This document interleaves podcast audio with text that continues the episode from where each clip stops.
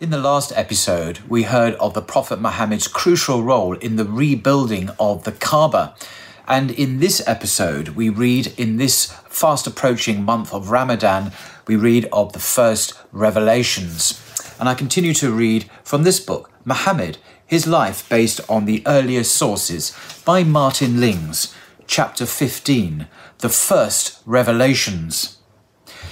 It was not long after this outward sign of his authority and his mission that he began to experience powerful inward signs, in addition to those of which he had already been conscious. When asked about these, he spoke of true visions, which came to him in his sleep, and he said that they were like the breaking of the light of dawn.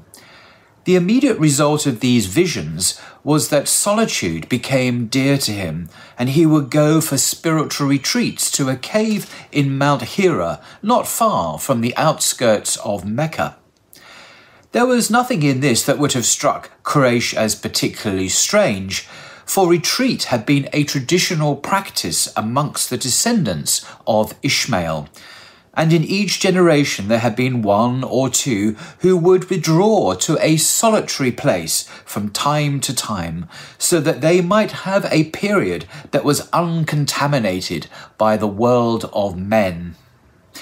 In accordance with this age-old practice, Muhammad would take with him provisions and consecrate a certain number of nights to the worship of God.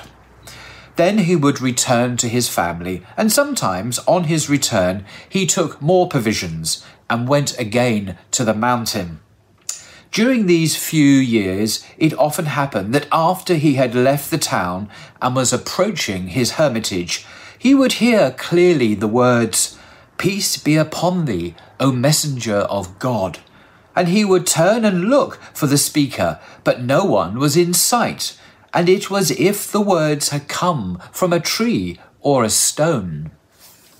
Ramadan was the traditional month of retreat, and it was one night towards the end of Ramadan, in his fortieth year, when he was alone in the cave, that there came to him an angel in the form of a man. The angel said to him, "Recite." And he said, "I am not a reciter."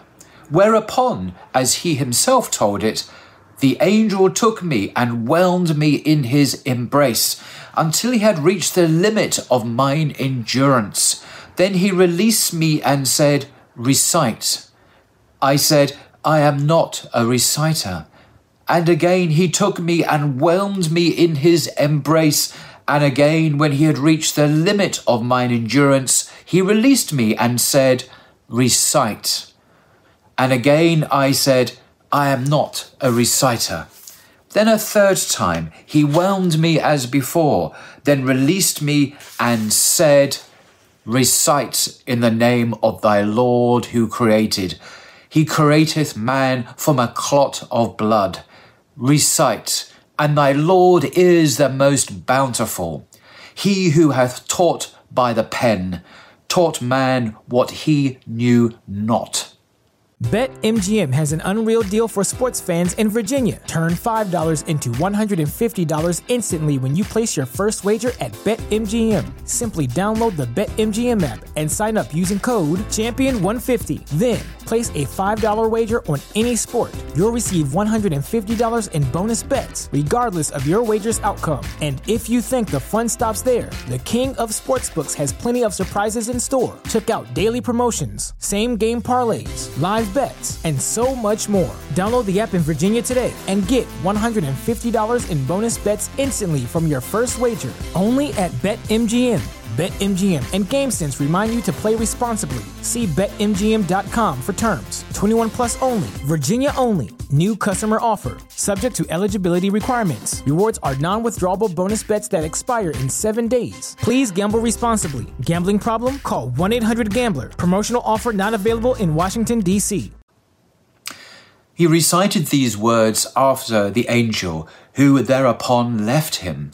And he said, "It was as though the words were written on my heart." but he feared that this might mean he had become a jinn-inspired poet or a man possessed. So he fled from the cave, and when he was halfway down the slope of the mountain, he heard a voice above him saying, "O Muhammad, thou art the messenger of God, and I am Gabriel." He raised his eyes heavenwards, and there was his visitant, still recognizable, but now clearly an angel, filling the whole horizon. And again he said, "O Muhammad, thou art the messenger of God, and I am Gabriel." The prophet stood gazing at the angel. Then he turned away from him, but whichever way he looked, the angel was always there, astride the horizon, whether it was to the north or to the south, to the east or to the west. Finally, the angel turned away, and the prophet descended the slope and went to his house. "Cover me, cover me," he said to Khadijah, as with still quaking heart, he laid himself on his couch.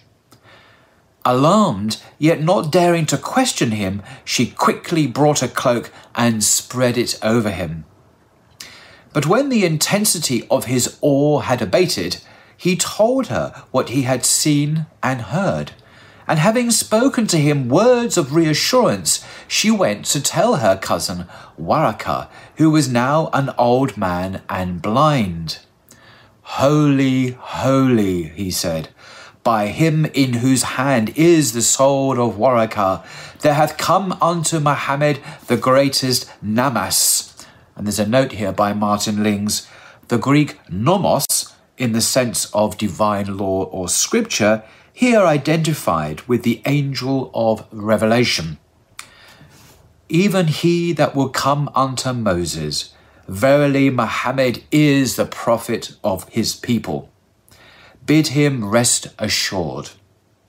So Khadijah went home and repeated these words to the prophet, who now returned in peace of mind to the cave, that he might fulfill the number of days he had dedicated to God for his retreat. When this was completed, he went straight to the Kaaba, according to his wont, and performed the rite of the rounds, after which he greeted the old and blind Waraqah, whom he had noticed among those who were sitting in the mosque. And Waraqah said to him, "Tell me, O son of my brother, what thou hast seen and heard." The prophet told him, and the old man said again what he had said to Khadijah. But this time he added, "Thou wilt be called a liar and ill-treated, and they will cast thee out and make war upon thee. And if I live to see that day, God knoweth I will help his cause." Then he leaned towards him and kissed his forehead, and the prophet returned to his home. The reassurances of Khadijah and Waraqah were followed by a reassurance from heaven in the form of a second revelation. The manner of its coming is not recorded, but when asked how revelation came to him, the prophet mentioned two ways. "Sometimes it cometh unto me like the reverberations of a bell, and that is the hardest upon me. The reverberations abate when I am aware of their message. And sometimes the angel taketh the form of a man and speaketh unto me, and I am aware of what he saith." The revelation this second time began with a single letter, the earliest instance of those cryptic letters with which several of the Quranic messages begin. The letter was followed by a divine oath, sworn by the pen, which had already been mentioned in the first revelation as the primary means of God's teaching men his wisdom. When questioned about the pen, the prophet said, "The first thing God created was the pen. He created the tablet and said to the pen, 'Write.' And the pen answered, 'What shall I write?' He said, write my knowledge of my creation till the day of resurrection. Then the pen traced what it what had been ordained. The oath by the pen is followed by a second oath by that which they write. And amongst what they, that is the angels, write in heaven with lesser pens on lesser tablets is the Quran's celestial archetype, which subsequent revelations refer to as a glorious recitation, Quran. And Martin Lings notes, it is from this that the divine revelation on which Islam is based takes its name. So, as a glorious recitation on, on an inviolable tablet, and as the mother of the book. The two oaths are followed by the divine reassurance. Noon, by the pen and by that which they write, no madman art thou, through the grace of thy Lord unto thee, and thine shall be a reward unfailing, and verily of an immense magnitude is thy nature.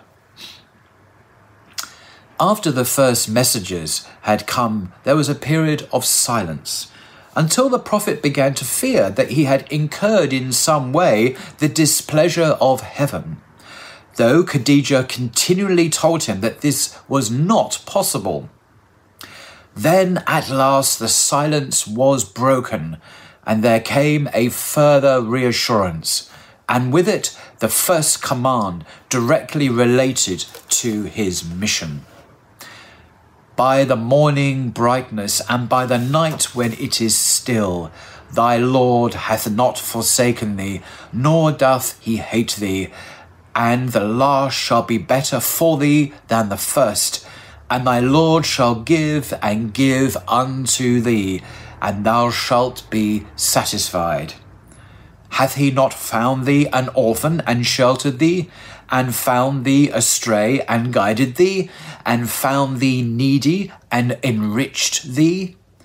So for the orphan, oppress him not, and for the beggar, repel him not, and for the bountiful grace of thy Lord, proclaim it. And there ends the fifteenth chapter, the first revelations, a very suitable chapter to ponder on in the light of the coming month of Ramadan. Till next time.